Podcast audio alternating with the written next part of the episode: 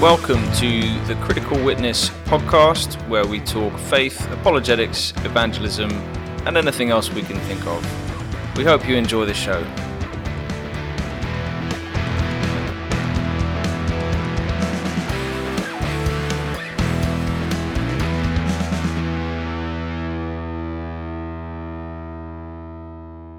Says we're going live and we're live apparently. So, welcome to Critical Witness, where uh, I'm Phil. This is my mate Dan. I'm Dan. And, uh, we're with Dr. Andy Bannister for the next 55 or so minutes, and uh, we're going to be talking probably a lot of different topics, but we're going to be aiming to discuss Islam, atheism, and apologetics, and whatever else comes up. So, um, before we begin, uh, Andy, how how did you become a Christian, and uh, what are you currently doing uh, with your time in lockdown? Ah. Wow. Yes, lockdown. Two, two big questions. Um, two big questions. So, how did I become a Christian? So, I um, we were chatting just before the show actually, and finding some connections in geography. I grew up in uh, in South London or South London, as we used to call it back in those days, and uh, raised in a kind of kind of good Baptist family. You don't have to be a Baptist to go to heaven, but why take chances? That's always been my my motto. And so, very much grew up in the church, and um, and so in one sense, there's never been a time I haven't known Jesus. But when I got to about 13, 14, got a growing sense that I had to make my parents' faith my own. And I was involved with a great, it was a great youth group that I went to, um, Interchurch Youth Group, and they had uh, a youth weekend away uh, on the cliffs above Hastings, a little village called Fairlight, and it was on a dark and stormy night, literally with the rain lashing down and the wind flapping the tent. That uh, the preacher that night, I can't remember who it was, but I just remember it being the first time that I really felt the gospel connecting personally with me, and felt this this urge that I had to get up and sort of go forward at the you know old fashioned altar call at the end and say yes to Jesus. It wasn't just enough to sort of hang on the coattails of my parents' faith. And I was about 13, 14. And uh, then over the next few years, my faith sort of gelled and uh, and then really the, the, the other big thing in my kind of journey of faith was was then uh, beginning to debate and dialogue with Muslims about sort of ten years after that, and that was when I really was forced to begin thinking about the reasons why. Uh, I was a Christian. It wasn't enough just to put my trust in Jesus and, and believe the Bible because it was the Bible. Then I, I felt I really had to then sort of dig deep into its foundations one thing led to another. Uh, in particular, one thing led to another in terms of a PhD in Islam. Uh, that led to uh, working with an organization called Ravi Zacharias International Ministries uh, in Canada as their Canadian director. Came back from Canada to the UK 2016 and came up to Scotland. I'm now based in Dundee uh, in Scotland and I head up an organization called SOLAS, hence the, the logo uh, to the side of my, my screen here.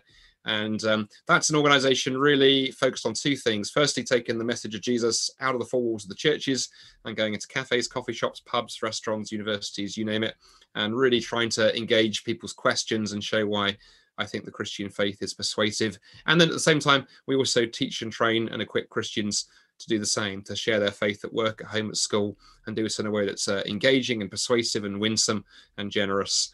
And so that's what I do. I speak, I teach, I write, I broadcast. I'm currently writing, actually, working very hard on writing a book on Islam at the moment. That's taking a, a lot of my time. So lockdown, actually, um, in a strange way for us, has been a bit, a bit of a blessing because I'm usually so busy I don't get time to write, and I've had no excuse. Uh, so I'm always grumbling about not enough time. And when lockdown happened, my wife went right, shut up and get in the study and get it done. so that's my life right now. Good. No, it's um, it's good to have you on here. I was uh, chatting to my wife before. I actually said you're you're one of my top three favorite evangelists, and I, and she said number three. You know, what, I hope, for modesty's well, she, sake. Yeah, she said she said she said, but what what's the criteria for that? And I said, well, there isn't one. I don't, I don't, know. I just sort of made it up. There isn't really a criteria. like that. Yeah, that's good. If there was a criteria. Uh, so who are the other two, Dan, just out of interest? Um, I mean, I'm always intrigued well, to know who else people are drawn to and find helpful. Hmm. So who else well, this this is when it gets. Um, um, yeah, you see, I can see the the phone lines lighting up. People will be saying, "Why am I not on Dan's list? What do I need to so, do to get on Dan's list?" So I couldn't really think of any others off the top of my head, but I just realised I wanted to put you in that category, and I'm sure there's probably another two that I'll be, take that. could be competing. Yeah, I'll take that. I'll take that to the bank. That's kind. We should, we should probably put our other two guests. The got Glen Scrivener and Glenn Peoples. There we go. With well, oh, there you go. That, that's exactly it. I'm not we sure One of go. when them's an, one of was them's an evangelist. Yeah. Well, you're would on my probably be- top three list of podcast presenters with beards and glasses. How's that? Oh man. Yeah. There What you we go. could say is we, we've Lost interviewed two of the three UK's leading evangelists. There you go. I go. like that. Yeah. Sounds good. That could be our Um, motto. If yeah. one. Anyway, back to reality. yeah. What um, I, I, you must be probably the only evangelist working in the UK who has a PhD in Islamic studies because I, I, I sort of googled you earlier and I know you'd uh, I know you were working like friends of you on Facebook and I you know I saw that you were writing the book on uh, Islam and um, as I said that you you got a bit of a niche there as an evangelist. So what what would be interesting to find out a bit more about why engaging with Muslims ended up Mm. leading to a PhD. Well, that's quite a story. I, I'm, I'm not sure I'm the only kind of one. We're a small but select bunch. So there's a there's at least one other person. Um, so you and listeners who've been tracking with you and stuff may be familiar with the Oxford Centre for Christian Apologetics, Yes. uh, OCA. And so Tanya Walker, who heads that up on the, on the leadership team there, an old friend of mine, she's also got a PhD in Islam. So there's at least two oh, of us. wow. Um, Did not know things. that. We did our PhDs around the same time. So what led me to that, Dan, was it's interesting the way the Lord works and has, a sense of humor. So in the 1990s, mid 1990s, I was a youth worker working for a group of churches in in London, South London, and I hadn't really thought about apologetics or public um, uh, pers- uh, persuasion of Christian the Christian faith or Muslims really. And then one day, uh, a guy came to our church and did a seminar on uh, engaging with Muslims, and his name was Jay Smith. Uh, you may have come across Jay. If if anyone any listener who hasn't put Jay Smith into YouTube, and Jay's got loads of videos and debates and things up there. And every Sunday he was going up the Speaker's Corner, which is part of Hyde Park in London. And on a Sunday afternoon at Speaker's Corner, you can stand on a ladder or a box, or in the case of my height, a ladder and a box. And uh, you could talk about anything uh, religion, politics, sport, and get a crowd. And Jay was using it to preach to Muslims because there were lots of Muslims there. So I got talking to him after the seminar he'd given at my church, and uh, we kind of clicked. And he said, Well, why don't you come to Hyde Park to Speaker's Corner next Sunday? Come and see what we do. So that's what I did. And I met Jay at Marble Arch uh, Underground Station, and he had two step ladders, one over each shoulder. And I remember saying, Why have you got two ladders, mate? He went, One is for me, one is for you. I went, I thought you said come and see what we do. He went, Well, the best view is up a ladder. I said, I've never preached on the street. He went, Oh, it's easy. I said, I've never talked to Muslims. Oh, they're easy. Both those things were totally wrong, wildly wrong, because I got up on the ladder, tried my best, and just got humiliated. The Muslims had objections and uh, they were well experienced in heckling Christians. So they tore me to pieces. I'd heard objections to my faith I never even counted. Went home on the train thinking, well, maybe I need to become a Muslim because they have everything and I have clearly nothing. And uh, lay awake that night, tossing and turning. And about three in the morning, my long suffering wife said, Why are you tossing and turning, keeping us both awake? I told her my story. And her wise words were, Why don't you read a book? Ideally in the morning, not at 3 a.m. So the following morning, I went to a Christian bookstore, told them my story. And the guy behind the counter said, Well, you, you need apologetics. And I said, What's that? Sounds like a breakfast cereal. It was like Weetabix, you know. Um, and he directed me to a dusty, kind of spider infested corner of the bookstore. And I came back to the pile of books, still got some of them, I think. Uh, Josh McDowell, Evidence That Demands a Verdict, C.S. Lewis, Mere Christianity, a few others. Went away, read and read and read for the next two weeks. Went back to Speaker's Corner two weeks later with answers to every flipping question they'd asked. I, I had the answers ready and memorized. Got on my ladder, ready to go. And would you believe it? They had new questions. And so for the next three months, I would get humiliated in public on the weekend, go home and read. But through that, very seriously, God did a couple of things. He gave me a love of engaging with Muslims. I loved their passion. Um, he gave me a love of publicly uh, arguing and debating and articulating uh, the things of the Christian faith. And through that, actually, that led to study. I was 28 at this point, hadn't been to university. No one from my family had been. I wasn't that kind of family.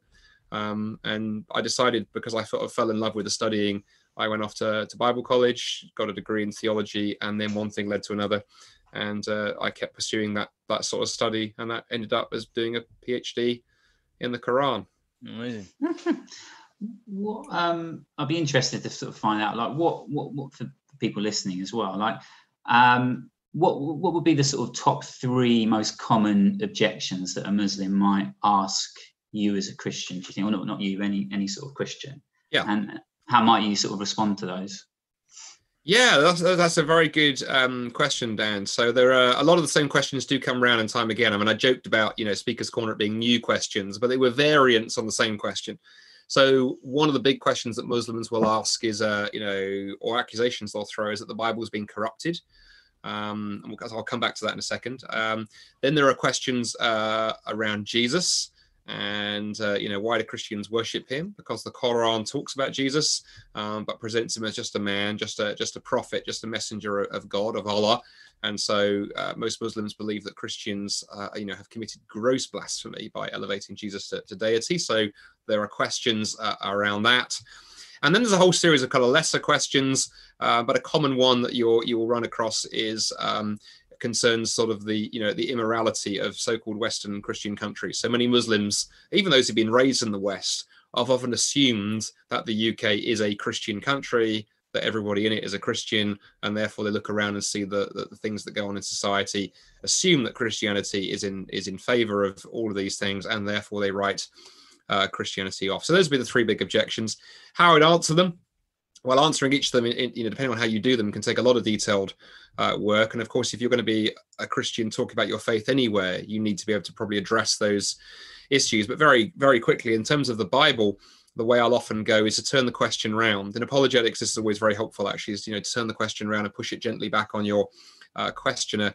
And often I'll begin by saying to Muslims, okay, let me get this straight. You believe that, you know, the Bible and every scripture that came before the Quran has been corrupted or, or lost or misplaced, and that finally God sent down his final revelation uh, with Muhammad uh, in the 600s, and that's the Quran. Is that is that what you believe? And I want them to, to be clear that we that's what they, they believe and they, to them to affirm that. And then I say, well, okay, now you've got a problem because now we need to ask did the bible did those former scriptures get corrupted because allah couldn't protect his word i.e. he was a he was powerless. He was some sort of second rate deity you know who just simply couldn't stop people interfering with his revelation.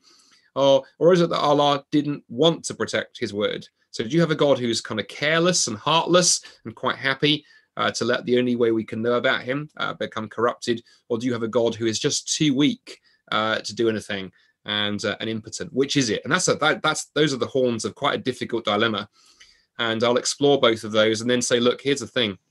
Um, I believe as a, as a Christian that the word of the Lord stands forever, as it says in the book of Isaiah. I believe, you know, God's word is incorruptible. I think you as a Muslim believe the same thing.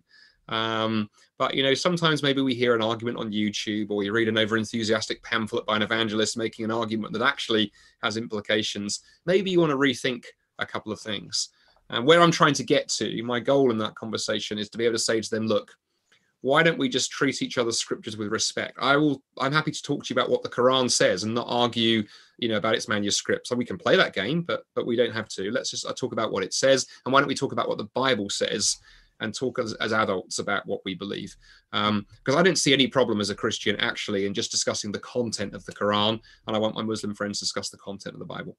So that's how i'd address the uh, that, that first one. We can i can talk about the others if you'd like me to or we can go a different direction yeah, uh, I, I, yeah. I, think just just in, in context with the the whole Hyde Park and Speakers Corner, Dan and I went as students uh, a while ago, and when we met at uni, um, and uh, I just remember it being quite intense. Um, yeah. The the and mainly Muslim, um, with a few other alternative views on the world, um, which oh yeah, alternative is probably the best word to describe them.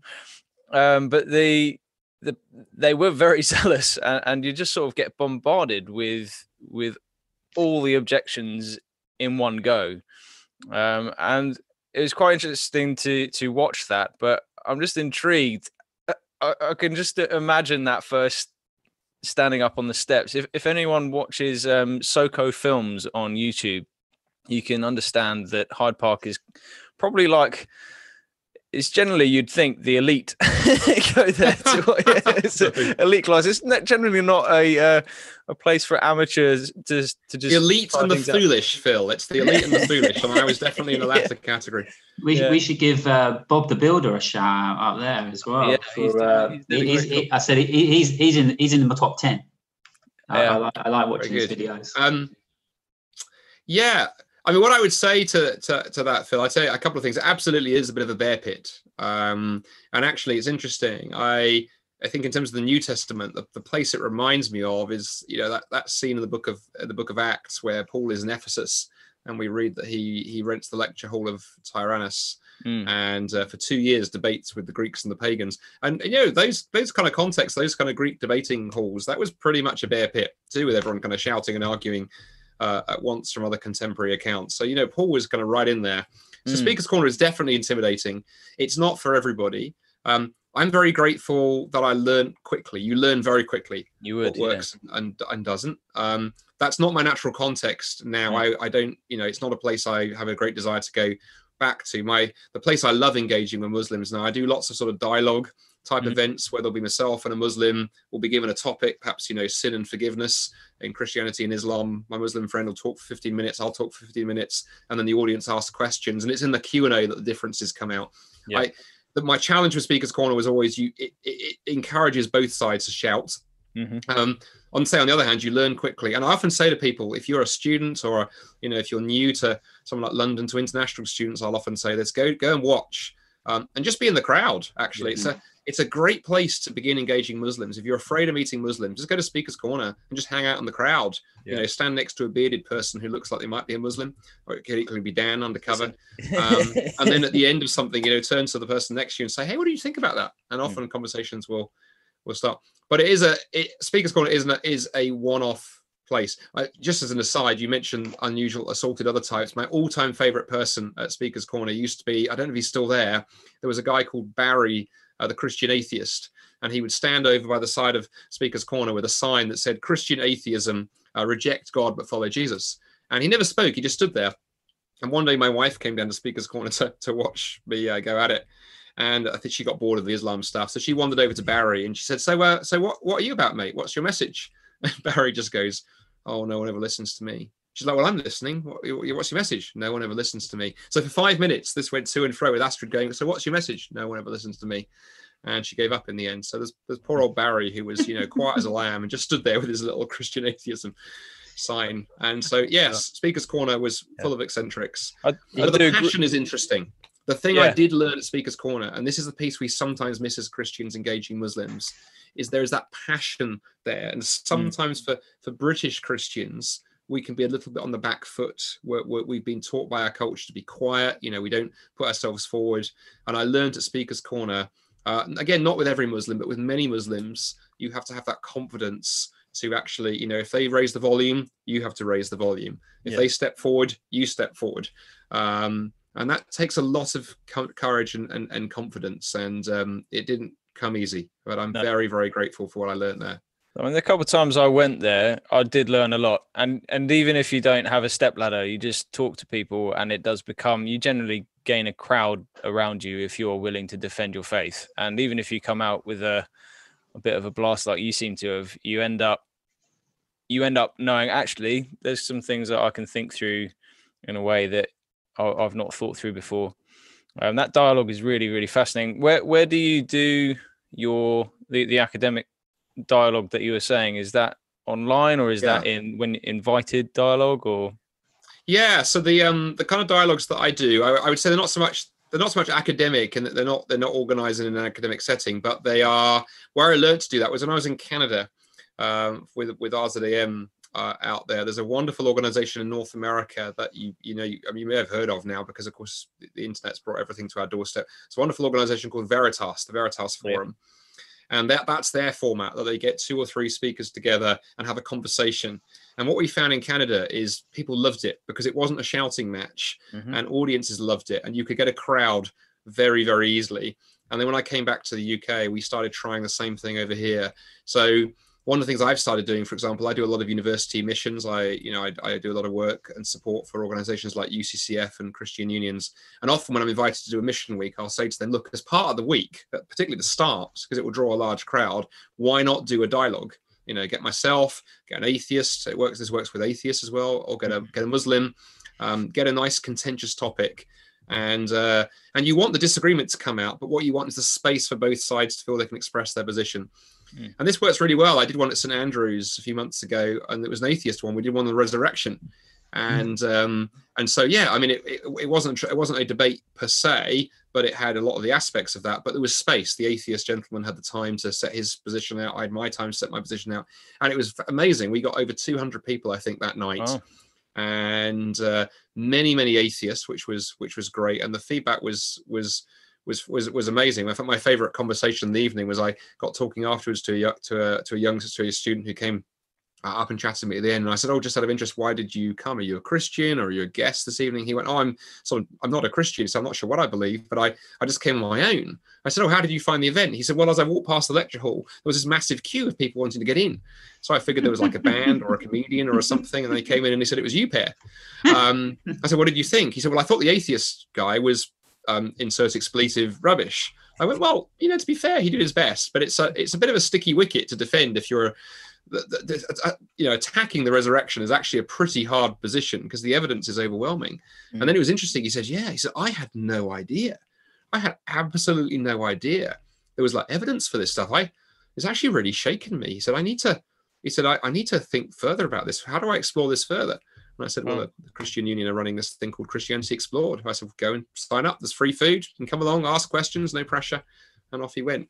But that was just really exciting to me that he just got drawn in by the crowds and then found it fascinating. So yeah, we do it. We do a lot in that kind of setting. Sometimes we find coffee shops are good for this stuff too. Neutral mm. settings. The thing we've learned is doing them in churches doesn't work. Yep. People people don't like to come to a church if they're not connected. But if you go into their space, go to university, coffee shop, um, those kind of settings, and, uh, make them friendly, have a bit of fun. And I think particularly if the two speakers can show they get on, yeah. Um, that's always been important for me. I always say a good goal for me in the Muslim ones is I want to go for a curry with a Muslim speaker afterwards. If we're at the stage where we can shake hands and go out for a, you know, a biryani or something afterwards, it's success. If we're going away never speaking to each other, something has something has gone wrong.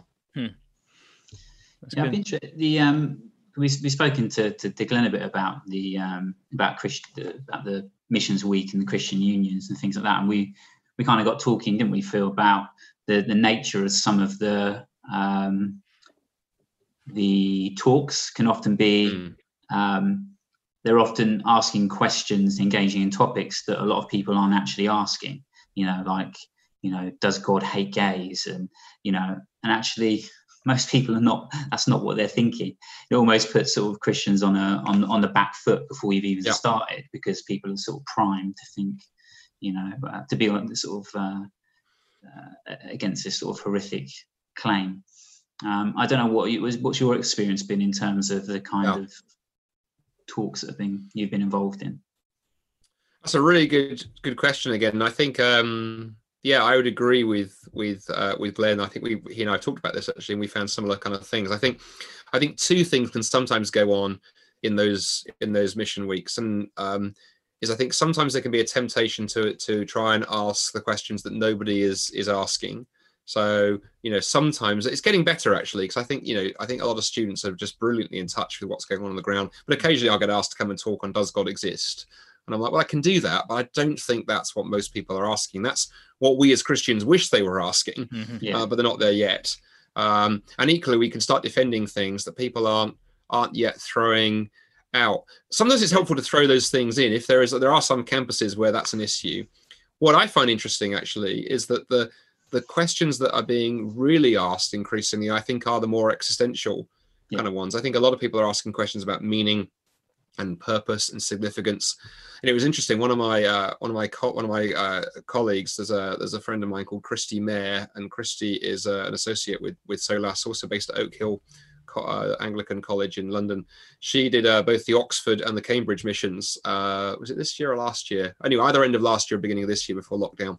And particularly Cambridge, she kept a, a note of all the questions that came in during the Q and A's every night, and then I, I blogged on them. Um, and it was amazing if you look at the list of questions. None of them were quote unquote traditional apologetics. They were far more, say, meaning, identity, purpose, significance, uh, the hiddenness of God, uh, suicide, uh, was uh, there's some really honest questions in there. And she said, I came away, you know, you know, she said, I thought I was in touch with stuff and and and and is relatively, she said, but I hadn't appreciated how much that's the case. And I think that's incredibly exciting, actually, mm-hmm. for those of us who've been raised on more traditional apologetics. You know, here are five reasons why the Bible is true. Here's 17 reasons why Jesus is the Son of God, all beginning with the letter Q. Um, you know, those are those are great stuff, but but I think actually there's I think people are asking far more spiritual questions actually.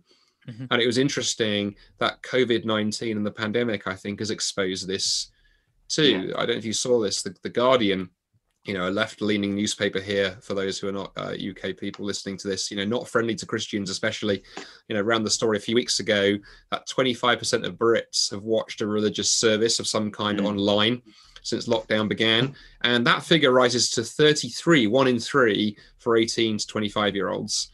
And to go, I think people are searching mm. for things to do with meaning, purpose, hope. The British comedian Russell Brand, I don't know if you saw that, um, did a video cast the other week on why is everyone Googling prayer?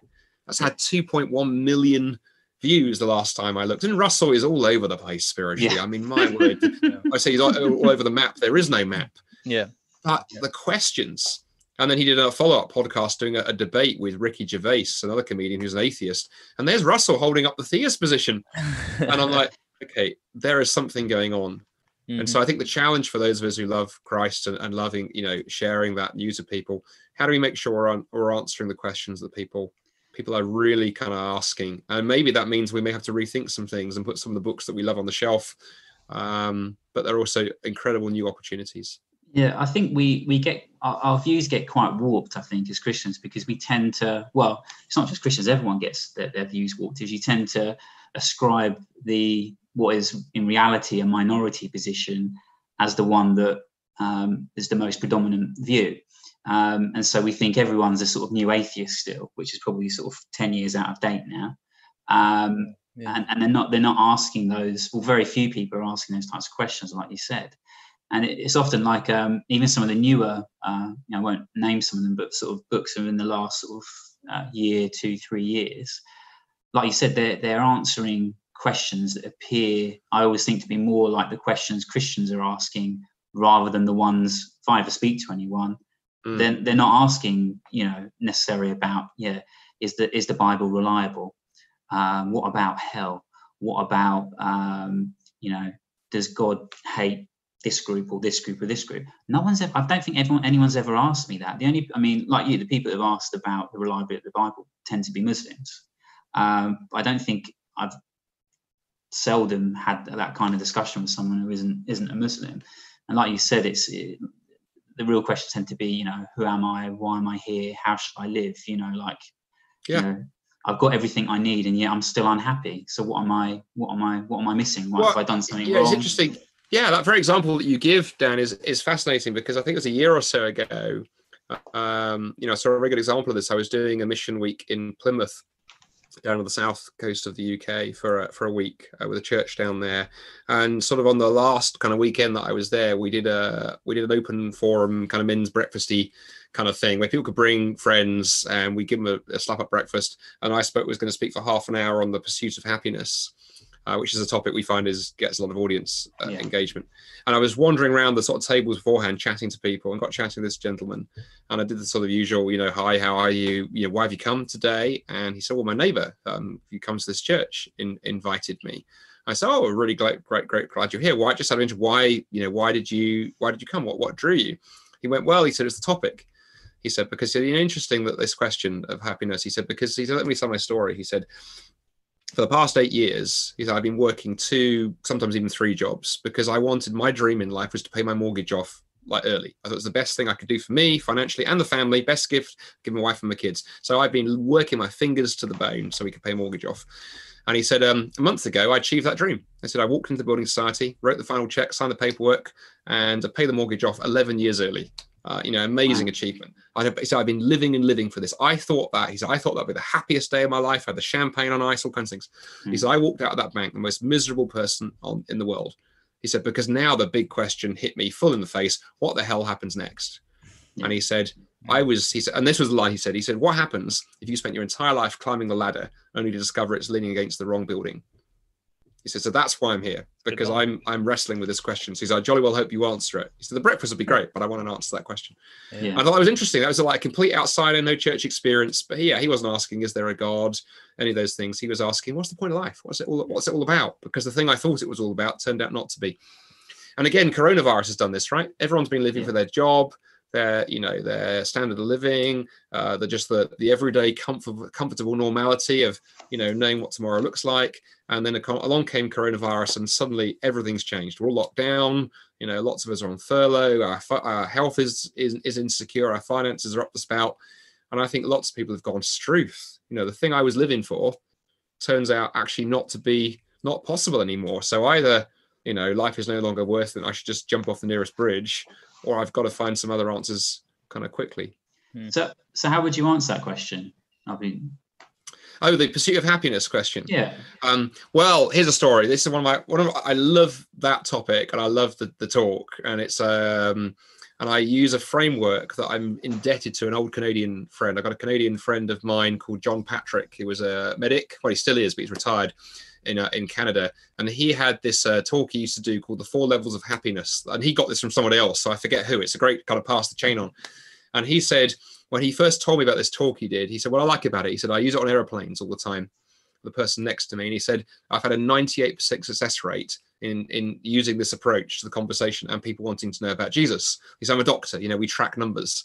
And so when he told me that, I was like, "Okay, tell me what's going on here." So the the framework and you can use it like I do in a talk, or you can use it in a conversation. Goes like this: you ask the person, uh, you ask the audience, you know, are you are you happy? Um, and uh, whatever answer you get from people, um, you, you then say, did you know that the ancient Greek philosophers thought there were actually not just one but four levels of happiness, uh, four ways when you think about happiness. You know, we live in an age where people love lists. People are hooked mm. immediately. Are they really? And you haven't mentioned God or the Bible. You've talked about ancient Greek philosophers. It's safe, right? What could go wrong? and then you say, yeah, let me tell you about the first one. You know, happiness level one is animal happiness, food and sex. Um, you know, he uh, John, the example John used to give. He said, "I grew up on a farm, and uh, provided you give a cow a, a field, some, plenty of grass, and the occasional bull, you don't need a fence. She's not going anywhere." But as human beings, we're the only creatures that can abuse food and sex. If you abuse sex, you end up very unhappy. We see that all over our culture. If you abuse food, using it to cope with anxiety or depression, you end up with an eating disorder or alcoholism, ends badly. In other words, if you try and uh, live your life at happiness level one, you end up unhappy. The only solution is to move up to level two. And the great thing is, you want to you. The, the secret in a one-to-one conversation is wait, because you want the person to go, well, what's happiness level two? So I'm glad you asked. Happiness level two is having more of something than somebody else. Perhaps in sport, you're faster than everybody else on your, your team. At, at, uh, at, work, you're the boss's favorite. Uh, if you're a university student, you're top of the class. You know, it's having kind of power uh, and, and more of something than somebody else. Um, and it's fine, actually, most of the time. Sport works this way in business and things, it's fine, and so on and so forth.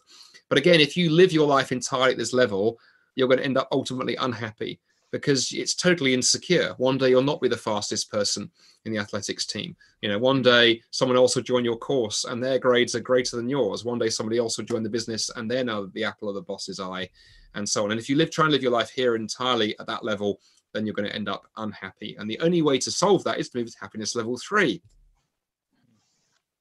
What is level three? What is happiness level three? yeah, yeah. guys. I'm on the edge of my seat. Happiness level three. I'll make is, uh, is, yeah, same. Happiness level three uh, is living for somebody else, uh, pouring your life into into into the needs of somebody else, into, into the needs of another person. Classic example is parenting. Um, but there's also things like charity work and this kind of stuff. You can you can do this kind of thing. But the problem is again, it comes to an end. You know, the kids grow up and leave home. We have a name for this. It's called the empty nest syndrome, hmm. and it's a devastating time of life for many parents because suddenly everything you've lived for has walked off the door and gone to university, hmm. or the charity that you've been involved with. Actually, the people you've been helping don't need your help anymore. They're okay. And the problem is, you can't live uh, entirely for somebody else. Ultimately, that will let you down too. And the other problem, as well, of trying to get your happiness at this level was pointed out by the great atheist Friedrich Nietzsche. And he pointed out that it's selfish because you're not helping others, you're helping yourself. Mm-hmm. You know, you're engaging in good works and so forth because it makes you feel good. And either way, you're going to end up again unhappy at level three. And if you're unhappy at level three, there's only one solution, and that's to move up to happiness level four. And John's genius move is when they say what's happiness level four and it's an aircraft situation, John would always say, Oh, um, hmm, yeah, I can't really tell you. I, I probably shouldn't tell you. Because you want them to go, what do you mean you can't tell me? You can't leave me all this way and not tell. Well, you know, sometimes people get a bit angry if I mention what level four is. And because you really want that your person you're talking to to be going, what is happiness level four? And that, of course, is is spirituality. That's where John would then sort of say, and that when the way you go in the talk is say, look, um, ultimately you need to find and get connected to something genuinely bigger than you are. And for most people, that's some form of religious faith. And that's when you're able to give your testimony. And you just say, look, as a Christian, that for me was when I encountered Jesus Christ as a teenager. And that point, you're just sharing your story. And then, I um, you know, the way that in a one to one situation, it's helpful to land that is to land it by saying, look, I'm not telling you or insisting you have to believe as I do, but I am telling you that unless you find something like that, you will ultimately end up unhappy if you aren't already. And so that fourfold framework, um, I say, I learned it from my friend uh, John in Canada. Mm. And it's a really helpful framework. You can adapt it in different situations. And you know what is interesting is when you tell that to people, either one to one or audiences, you can see the nods of recognition, hmm. particularly mm. as people get into their 30s and 40s and 50s. Actually, you know, in their 20s, they haven't yet figured this out.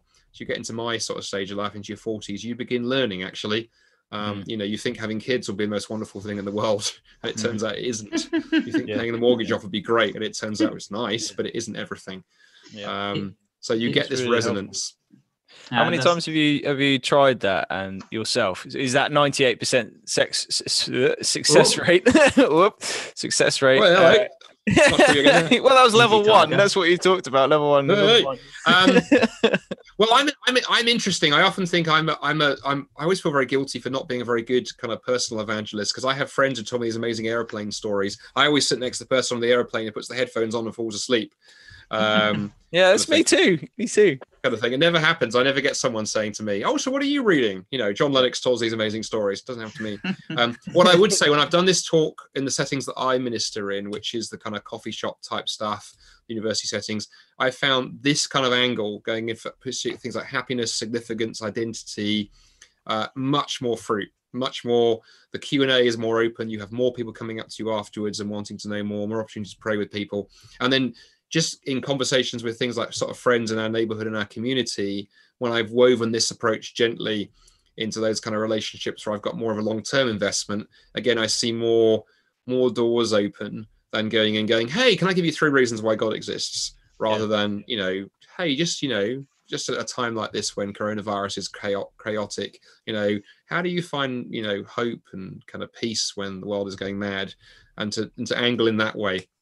Um, Hmm. And I think that's yeah, I think that the whole felt needs approach has been interesting. Been there for years. It's not new in apologetics. I mean, you could argue Francis Schaeffer uh, used it. C.S. Lewis uh, used it. I think Os Guinness um, has used it for years. For people that don't know what, one of my favorite apologetics books is a book called The Long Journey Home uh, by Os Guinness, which is a, a, wonderful weaving into sort of literature and art and and poetry and and and that kind of and the way that raises questions. Um, it, it almost goes back even even further. Like it might, when you're going through it, it reminds me of like Augustine's sort of notion of disordered love. You know, in a, exactly. In, in, in a, well, actually, it's funny you say that. Yeah, I use Augustine in the when I do the talk length version of that. Yeah, that's exactly where we where we go. I use Augustine, and then there's a wonderful quote that that Keller popularized, Tim Keller popularized by uh, David Foster Wallace mm. um, from from his book This Is Water where he uh, there's a very famous quote where David Foster Wallace says, you know, in the day-to-day trenches of adult life, there is no such thing as atheism, no such thing as not worshiping. Everybody worships mm. something, right? You can Google that for people who haven't heard that. And he, as an atheist, just talks about what happens if you try and make money, sex, power, uh, your intellect the center, and you end up hollow, and uh, you end up hating yourself. And um, I think a lot of people realize this. There's lots of people writing into this space. I mean, it's interesting. Someone like Jordan Peterson, who, whatever you think of him, um, you know, has changed the conversation in a few areas. This is in his playbook as well. Yeah. I think a lot of people are realizing there is a kind of existential crisis uh, in the in the West. Um, mm. I think particularly among men, actually, um, mm-hmm. but more mm. widely too, um, because I think you know we've been told for so long these are the things you ought to be pursuing, mm. and it doesn't work. And as you say, Augustine and disordered loves. If you love the wrong thing, um, you're going to end up hurting yourself and, ironically, hurting the thing you love. Mm. Um, I remember actually again off this very same talk. Uh, I did a version of this in the States for you a couple of years ago, two, three years ago. And it's very, very interesting because usually people talk about the money or the sex or the or the career chasing stuff. But I had a guy come up to me afterwards and he said, just thank you for that talk. He said it was incredibly helpful. He said, um, and again gave a bit of his background. He said, I've, I'm recently come back to Christ. I was a Christian in my youth, walked away. Um, but he said, then what brought me back, he said, was exactly as you described. He said, that third that third level of happiness. He said, I tried to, I thought my family was everything. You know, Mm. I thought, you know, the thing that I was living for was my wife and my kids. But what I hadn't realized I'd done is I put them on a pedestal and they had to be perfect because they were everything to me. And of course, you know, one's, you know, wives and children are not perfect because like us, they're human. And uh, and he said basically, I idolized my family to such an extent, I then became a monster because I tried to conform them into this this vision of what a perfect family should be, and I almost lost them.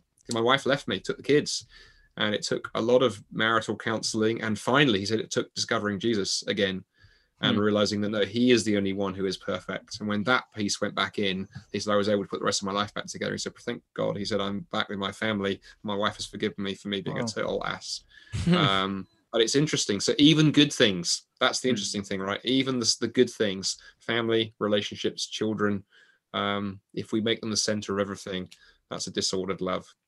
So, so why are Christians getting this so wrong?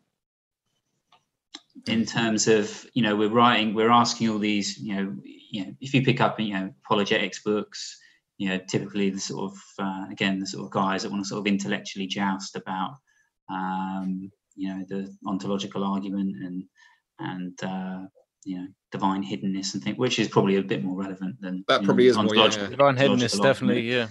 yeah. Um, but why, why, why, why are Christians spending so much time writing about answering questions that no one's Hmm. answer, are actually asking? It just seems like we, we really are. We're always, we're always just so far behind. Yeah. We're always playing catch up, you know. Because I, I, my sense is in about ten years there'll be all these books coming out, you know, for apologetics about, you know, you know, dealing with all these questions. But we're sort of ten years too We'll late. We, moved we, on. we, we, yeah, we, we, we'll be something Yeah. else by then. Do you know it's a it's a good that's a really good question. I think I'll be very careful to start with and say, look, there are there are quite a lot of people I think working in this space. I would never want to give the impression it's like you know there's a, there's a handful of us, myself and Glen Scrivener and a few others. I mean, I think for example, one of the things that first drew me to Ravi Zacharias Ministries to RZIM is Ravi. Um, you know, back in the sort of 19 late 70s, early early 80s, had got this. Um, I think Francis Schaeffer had as well. I think Mm. L'Abri was always very good at, at this. Uh, I think, say, C.S. Lewis, kind of further back. Um, and then today, there's all kinds of people. I mean, you know, I mentioned Oak Hill uh, a, oh, few minutes ago because of Kristi based there. You've got Dan Strange there. Dan's stuff on, on culture is just phenomenal. Mm. But I think the reason that a lot of some apologists and apologetic enthusiasts miss this is not careful. We speak in bubbles. The internet has made this worse, right? You Mhm. can, um, there's a phrase that I think I have a vague feeling it was a sociologist, a sociologist at MIT a few years ago, a few years ago, came up with this phrase "digital flocking." That you know we flock together with people just like us, and apologists do this. We all hang around and we share the same stuff. And you know, YouTube, uh, Facebook does this. You know, the same l- article goes round and round, and then you know, younger ones come through and go, "Oh, I want to be an apologist. Oh, okay, I've just seen this series of articles go through by Bill Craig. Therefore, I need to do that." Yeah. And it's not so much Bill Craig's say fault, you know, because he's very logical and philosophical. It's just that everyone decides to copy him. Mhm. Mm. Um, and I think that's the thing. There's a lot of sort of copying going on.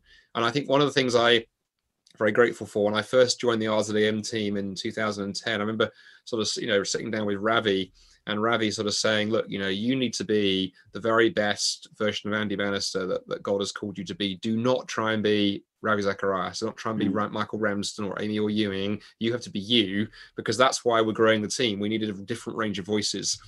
And that's what I think we need more of. I think we, we need more more uh, men and women, and especially women and people ethnic minorities too, because apologetics is very male and white. Mhm. And I think that needs sir. to change because everyone, you know, I think apologetics is for everyone. Everyone who's a Christian is called to give a reason for the hope that they have. And we need to encourage people to be themselves. We need to then encourage people to listen to those around them.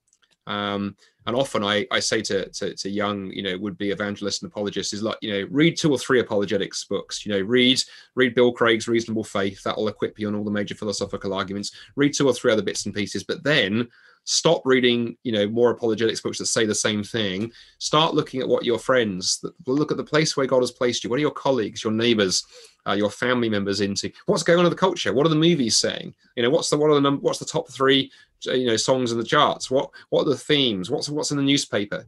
You know, right now, if if somebody was heading into apologetics, I'd say, you know, stuff on race and identity. You look at the whole Yeah. Black Lives Matter and all of this stuff, Mhm. and to go, you know, coming after that issue with uh, with the ontological argument isn't going to get you anywhere. No. We need Christians who are equipped to talk about about hatred and division and identity. Um, And so I think there's a huge yeah. opportunity out there. But yeah, we need to stop living in an echo chamber, listen to those uh, those around us, and uh, and just encourage younger younger folks. I mean, obviously, you know, I'm an Mm. old fogey, so you're younger folks. But yeah, for, your, for folks of your generation and stuff, are I'll take yeah, it. Don't. And that works really well. I mean, it gives you a really good example of how I've seen that is that, you know, a few years ago, you know, the go to apologetics book that everyone was reading, and it was brilliant, right? It was Tim Keller's Reason for God. Utterly fabulous book. Mhm. Um, more recently, um, about a year or so ago, a couple of years ago, there was a wonderful book by uh, an American, well, she's British, but now lives in the States, a lady called Rebecca McLaughlin, came out called Confronting Christianity, which in one sense is is the updating of Reason for God. But it's brilliant because Rebecca has, you know, she's uh, writing into that space as a, as a, as a, as a female intellectual. Uh, she's listened really well, spent lots of time on campuses, listened to what the questions are. And so she hasn't simply gone out and done exactly the same thing as Tim did, but she's done what Tim did then. She's gone and gone, okay, what are the questions? Uh, and how do we engage with those? Mm. Um, and I think if you do that, you have a wide audience. Um, Yeah. But if you just do the same old, same old, I think people will will get tired. And related to that, actually, the other thing I think as well, and this connects to our stuff on existential bits and pieces, is let's also be finding ways to encourage, you know, Christians who have a calling to use things like the arts and music and, and literature in apologetics. You know, apologetics has got itself rather tightly connected with philosophy. But you know, why was C.S. Lewis so influential? Because he could do that piece, but it was also the imagination. And it's Mm. through the imagination um, that um, that you really influence people. I think it was the, and I think he's a Scottish poet. I should know this. One of one of the writers that Ravi liked to quote was Andrew Murray, uh, who once said, "You know, let me uh, let me write the songs of a nation. I don't care who writes it, who writes its laws." In other Hmm. words, it's through the the arts that we have the biggest influence. Um, and I think again we've missed that piece. Hmm. Um, so that's my hope and prayer that the, the next what- C.S. Lewis's are out there. one of the the biggest things I've noticed with with apologetics, people going into apologetics almost for ap- apologetics' sake. At least that seems to be the case from what I'm seeing on on the potential echo chamber of Twitter and and the sort of recycling of different apologists and you in uh, interviews. You've got then the debates and then the debate reviews, and there's this kind of apologetics cycle, and um, it's kind of become a bit of a machine. But I think in terms of engaging with apologetics in my own confidence has actually come from engaging directly with the bible Yes. for one and and how and how to read the bible and, and most of the attacks from the dawkins from the new atheists are actually more cultural critiques Yes. and they are using very hyperliteral frameworks when they come to the Bible, and then they go, "Well, this is what your God says," and it's well, no, it's not because you've got to interpret it. You've got to figure out the exegesis. You've got to work through that. And actually, my understanding of the sort of exegetical background, it has actually helped me figure out better answers to Mhm. these these attacks on on Christianity. And once you worked out that actually Western culture is so different from Middle Eastern culture, that actually to to try and apply Western rationalizing onto the Bible, you end up with a mess, and and generally you end up with new atheism, and and so my my actual response, kind of some of the stuff you're talking about, is is getting to the heart of it, but Mm. getting to the heart of it with the Bible and how the Bible speaks to justice, to liberty, Yeah. to love, a- and I mean the Psalms are in themselves. If if they don't give you a framework for poetry and art, then where, else are you going to get them from? So I, think just as a sort of point Yeah. to echo what you're saying, one of the biggest things for me, for uh, uh, if anyone was going into apologetics, I would say, well, actually, sit down with the Bible Project, just watch their videos, listen to their podcasts, and figure out what the Bible actually says about Yeah.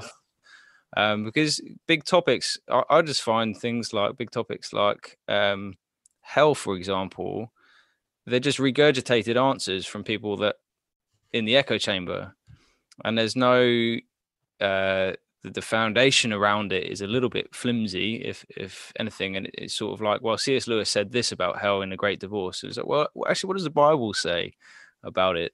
Um, and we, we end up with uh, a sort of a framework that isn't biblical in our apologetics, Um, and then when, yeah. when when we find people actually knowing the Bible better than us, we go, "Oh, I didn't realize that was in there," and can kind of get stuck. and is is there anything resource wise that you've found like that that has actually isn't actually in the apologetic section of the library, but has really grounded you in a way that yeah expands your your evangelism and your, your apologetics oh gosh phil there's so many things in in in in there um, that i think are, are crucial i think to to pick up on a few threads in what you've said i think yeah, at the risk of probably offending a few listeners, I Go for it. it's early days. early days. we, we need some controversy listeners have to just gone up. from seven to five. The um, I think apologetics for its own sake is just showing off actually if mm. we're not if we're not careful it's just a case of if we're not careful it can be intellectual posturing. Um it has to to me it has to be connected to two things. It needs to be connected to evangelism mm. or it needs to be connected to discipleship. Ideally both yeah, yeah. actually. Um ideally both. I mean you think that you know that famous text that so many of us know first peter 3.15 always be prepared to give a reason for the hope that you have. To anyone who asks you that's the that's the context of evangelism. That's not you know always be prepared to give a reason for why you you believe to the to your fellow believer uh, and see who's read the most footnotes. Um so i think to ground it in that context and that that, that keeps it sort of um you know focused on the on the on the kind of ministry end of, of things. How does this build other people in the church up? Um, how does this be, how particularly does it help me reach out to my, my friends is the first thing. Secondly the point about the bible you're dead right. And actually when i meet when i meet i often get people you know approaching me and saying hey i want to go into apologetic ministry. How do i do it? That's so often the case. So when i was with RZIM, it was often how do we get how do i get a job with you guys? Because mm-hmm. uh, they knew that we we hired a lot um, my answer was always was always very similar was look you know make sure you know the basic arguments it's important sure but go out and start doing evangelism. You know, I don't want to hear about, you know, about your presentation on the Kalam cosmological argument, you know, keep Kalam and carry on or something. But um, um, you know, I want to hear about, you know, how are you showing your faith? Uh, and then it would be interesting because people often go, well, because I'm not, I'm not in ministry right now. Yeah, but you're at work. You're a university student. You've got people. How are you, how are you reaching out? Because if you're not, I, I have some questions. And then secondly, I'd always say to people, particularly if they're thinking of studying, go and do theology I'm so grateful that when I went to university when I was 28 after the back of Speaker's Corner, I didn't go straight into apologetics. Well, actually, I never did apologetics per se. I obviously did Islamic studies at PhD, but my undergrad was theology. And I'm so glad that grounded me in the Bible, grounded me in New Testament, Old Testament, biblical languages, um, all of that stuff. Um, because otherwise you can go to some really weird places. And yeah, I occasionally hear Phil, I occasionally hear some, you know, enthusiastic young apologist pop up on a YouTube channel and give an answer to something. And I'm like, well, that sounds lovely, but I'm not sure that's biblical. I think there's at least three heresies uh, in there. and then ultimately, the other reason I get worried if we don't do that, we also give the impression that apologetics isn't for everybody. You know, I hmm. meet so many people in the church who think that apologetics is for ivory towers. You know, it's great if you've got three PhDs like John Lennox and you're, you know, bright and smart and stuff. You know, I know when I went off to study apologetics and, uh, you know, and, and philosophy and theology and these things, my mum, who's been a Christian for years, you know, not being wildly enthusiastic. She, I think her line was, "Oh, you're not going to become one of those boring ivory tower theologians." So she didn't see this as a good thing. Mm. Um, we've got to get it down a level, and connecting it back to the Bible does that. And when I, when I teach or train on evangelism, as I do in churches up and down the country, what I usually I don't often teach any much in the way of straightforward apologetics. I teach some basic stuff on how you ask good questions. Uh, mm-hmm. So I use like Randy Newman's book, Questioning Evangelism, Greg Koukl, tactics, that kind of stuff because um, that I found if you've been a Christian six weeks or 60 years, and then I always end teaching people, how do you connect this to Jesus? And I always say, look for points in the conversation with your friend where you can say, look, this conversation reminds me of something that Jesus said, reminds me of something that Jesus did, reminds me of a story that Jesus told, and get people into the into the Gospels. But to do that, you need to know the Gospels well, and you need to kind of be immersed in Scripture. And one of my, you know, inspirations in this we mentioned earlier. I mean, I think Glen Scrivener um, has done an amazing job mm. because he's so you know you look at Glen's YouTube channel. There's a mm-hmm. lot of it. It's just you know Bible teaching. He knows the scriptures so well, and he can also communicate well. John Lennox is another person I think like that. John, you know, amazingly gifted apologist, but people mm. forget he's a Bible teacher first and foremostly. So yeah, we need to be grounded in the scriptures. We need to be in love with Jesus. And then the other piece, actually, Phil, that is often missed is we need to be prayerful mm-hmm. as well, because at the end of the day, you know, arguments don't win people. Um, arguments can remove obstructions, but ultimately, when Jesus needs to call people and the Holy Spirit needs to work in people's people's lives. So we need to be people who are, you know, committed to the arguments and the life of the mind. But we also need, as Jesus said, love the Lord your God with your heart, your your soul, and your mind. Mm, definitely. I'm keenly aware we we only got you till nine, and it is. I have. So we're probably one last question we Um, can probably do.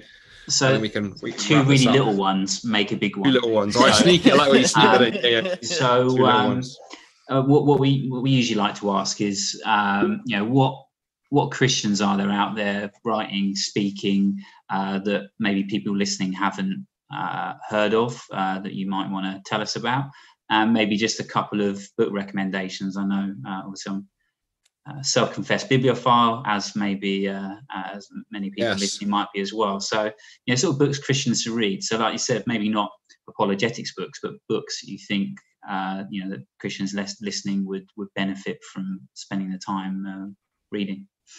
Yeah, wow, great questions. It's very tempting to say in terms of book recommendations. Well, of course, there's this wonderful book called The Atheist Didn't Exist available. Um, Which is a very good book. Uh, It made me thank you laugh. very There's much not many. There's not many Um, books I read that make me laugh out loud.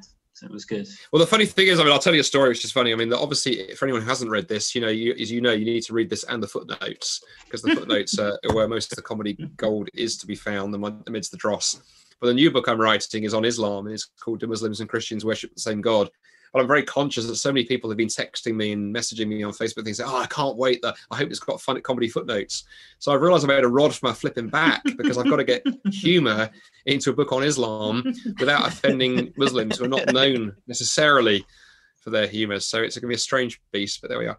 Um, yeah, that's a great question. So let me let me suggest a couple of things in terms of a book recommendation. I, I always like to recommend things that are um, you know front and center in my mind. So I'll recommend two books. One that both that I've just finished uh, recently. One. Um, Anyone who follows me on Facebook will know I've been plugging it hard the last 48 hours. There is an absolute wonderful book uh, called Co- uh, Consumed by Rage, uh, Redeemed by Love, written by Thomas Tarrant. And um, Tom is, uh, was connected with RZIM for a while. He was heading up an organization called the, then called the C.S. Lewis Institute in the States. But his testimony is incredible. He was um, he was basically in the nine, late 1960s, early 70s. He was a terrorist. He was uh, uh, deeply, deeply racist. He was involved with the Ku Klux Klan, Ku Klux Klan in the States.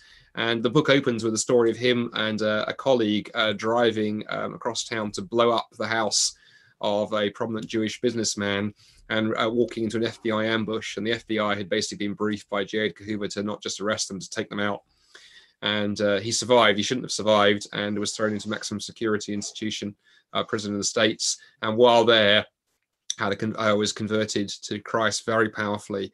And he's got an incredible mind and just read and read and read. And uh, the Lord turned him around tremendously and then led him into a ministry of recon- racial reconciliation. And he works in that area now. Mm. And given all that we're facing, and I think Christians can sometimes be a bit flat footed around issues of race, it is by far, I think, the best book I know for addressing some of the cultural challenges around there, around race identity black lives matters because he isn't trying to address them directly. It comes naturally through the story. So consumed by hate redeemed by uh, by love tom uh, Mm. thomas tarrants and um, if you can't remember that title just look up my facebook feed. I've been plugging it the last Mm. day or so. I knew i known i've known tom for a while so i knew his testimony but hadn't read his book. It came out at the end of last year but i read it last night and i don't often read books in one sitting. I picked it up at half past seven when the kids went to bed and i finished reading about midnight and I only Wow. broke, only broke to refill my tea, Well, and it's just incredible, incredible story. Um, so yeah, that's a huge recommendation. And then we started talking about Muslims at the start of the conversation, didn't we? yeah. And a really good book, uh, again by somebody that most uh, listeners won't have heard of because he's based in Australia. And uh, there's a friend of mine called Richard Shumack who's one, written a wonderful little book uh, Mm. that's available through uh, SPCK. Put this out uh, a few weeks ago called Jesus Through Muslim Eyes And it's a very clever little book. It just picks up on the fact that the, the Quran mentions Jesus a lot. So Mhm. Richard starts there and just builds gently, gently, gently from there across the Jesus of the Gospels. Uh, very sympathetic, very fair, uh, you know, attempt to engage with what the Quran says, what Islamic tradition says, and then just gently untangles it and pulls on the threads. And then basically leads you as a reader into why the Jesus of the Gospels isn't just more reliable, is actually more compelling. uh, and Mhm. why you want to follow the Jesus of, of, of Christianity and not the Jesus of Islam. And it's a brilliant book if you want to understand Islam, and particularly if you want to understand your Muslim friends, and even potentially as a gift for a Muslim friend. It's a book you could give to a Muslim and say Amazing. value to hear what you think. So I'd recommend those two those two things. Um, and then one last tip I'll leave you with. So it's two books, and you said other kind of resources. You know, as I think back through my you know sort of apologetics career, ministry career, such as it is, you know, the the biggest influences on me have been you know the Bible and good the- theology, and you know people I've looked up to and admired, but also someone something someone said to me early on is put time into learning how to communicate. And um, that's a piece that people miss. So Mhm. my other advice to people listening to this: who are the great communicators of our of our era? And that's why watching movies, um, stand-up comedy has been a big one for me. I'm you know a stand-up comedian who can stand up in front of an audience and hold a, a crowd for 90 minutes. Um, you know, a, a big influence on me as a young speaker was Steve Jobs, the, the former head of Apple. You know, I often say to people, you want to know how to speak really well? Watch the, the uh, 2007 iPhone launch. He Mhm. talks about a little black box for 90 minutes, and you would think that it's the second coming of Jesus.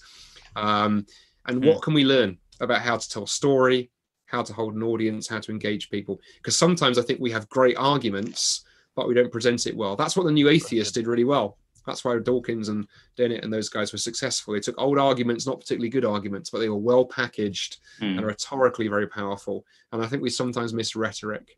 So, two book recommendations and a general recommendation for people watching. Take the time to really practice how you communicate. Um, and and look for models you can you can learn from, be they Christian or otherwise. Don't just listen to sermons. Uh, you know, listen to other great communicators and uh, and look for things you can learn.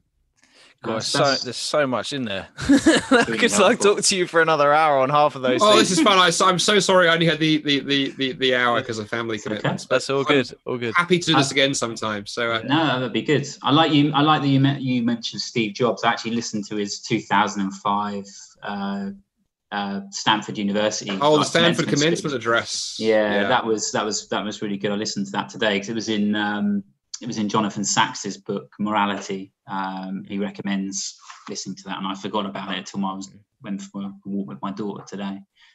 Yeah, and there's de- there's definitely something about communicating Mm. well. Uh, there's that's such an important point. We've got Andy Kind in a couple weeks' time. uh, Oh, excellent. Andy's a good friend. t- So, uh, talking there about comedy. does that really well. We'll uh, we'll look forward to that. And uh, but I, I think just oh yeah, so much on that. I'll, I'll I won't e- extend your time if you got family stuff. So um, but thank you so much for coming on and talking with us, Andy. We've we've had some It's been a delight. I've enjoyed it immensely, uh, Phil and Dan. Thanks.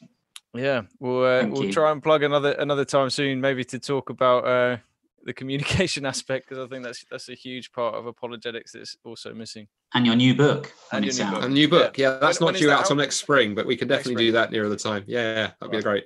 Well, hopefully this uh, this small channel will still be going strong by next spring. We'll see. You'll have millions, millions of listeners by then. You know, you've, you've got Andy Kind coming on. He's got, Yeah, he's that's got a it. following. He has got a following. So yeah, hopefully. Try, man. we'll- cool. Really nice to see you. And uh, thanks to those who are watching. Uh, we had a couple nice comments from One Truth Project and Powerlister and Stephen Prescott. We're all watching. So thanks for watching tonight. And uh, we'll leave it there. Dan, anything else to say? No, just thank thank you very much, Anna. It's a real, real pleasure getting to chat with you. Cool. Oh, it's been great fun. Thanks a lot, guys. nice one. God Cheers, bless. Andy. Bye bye. See you later. Are you not entertained?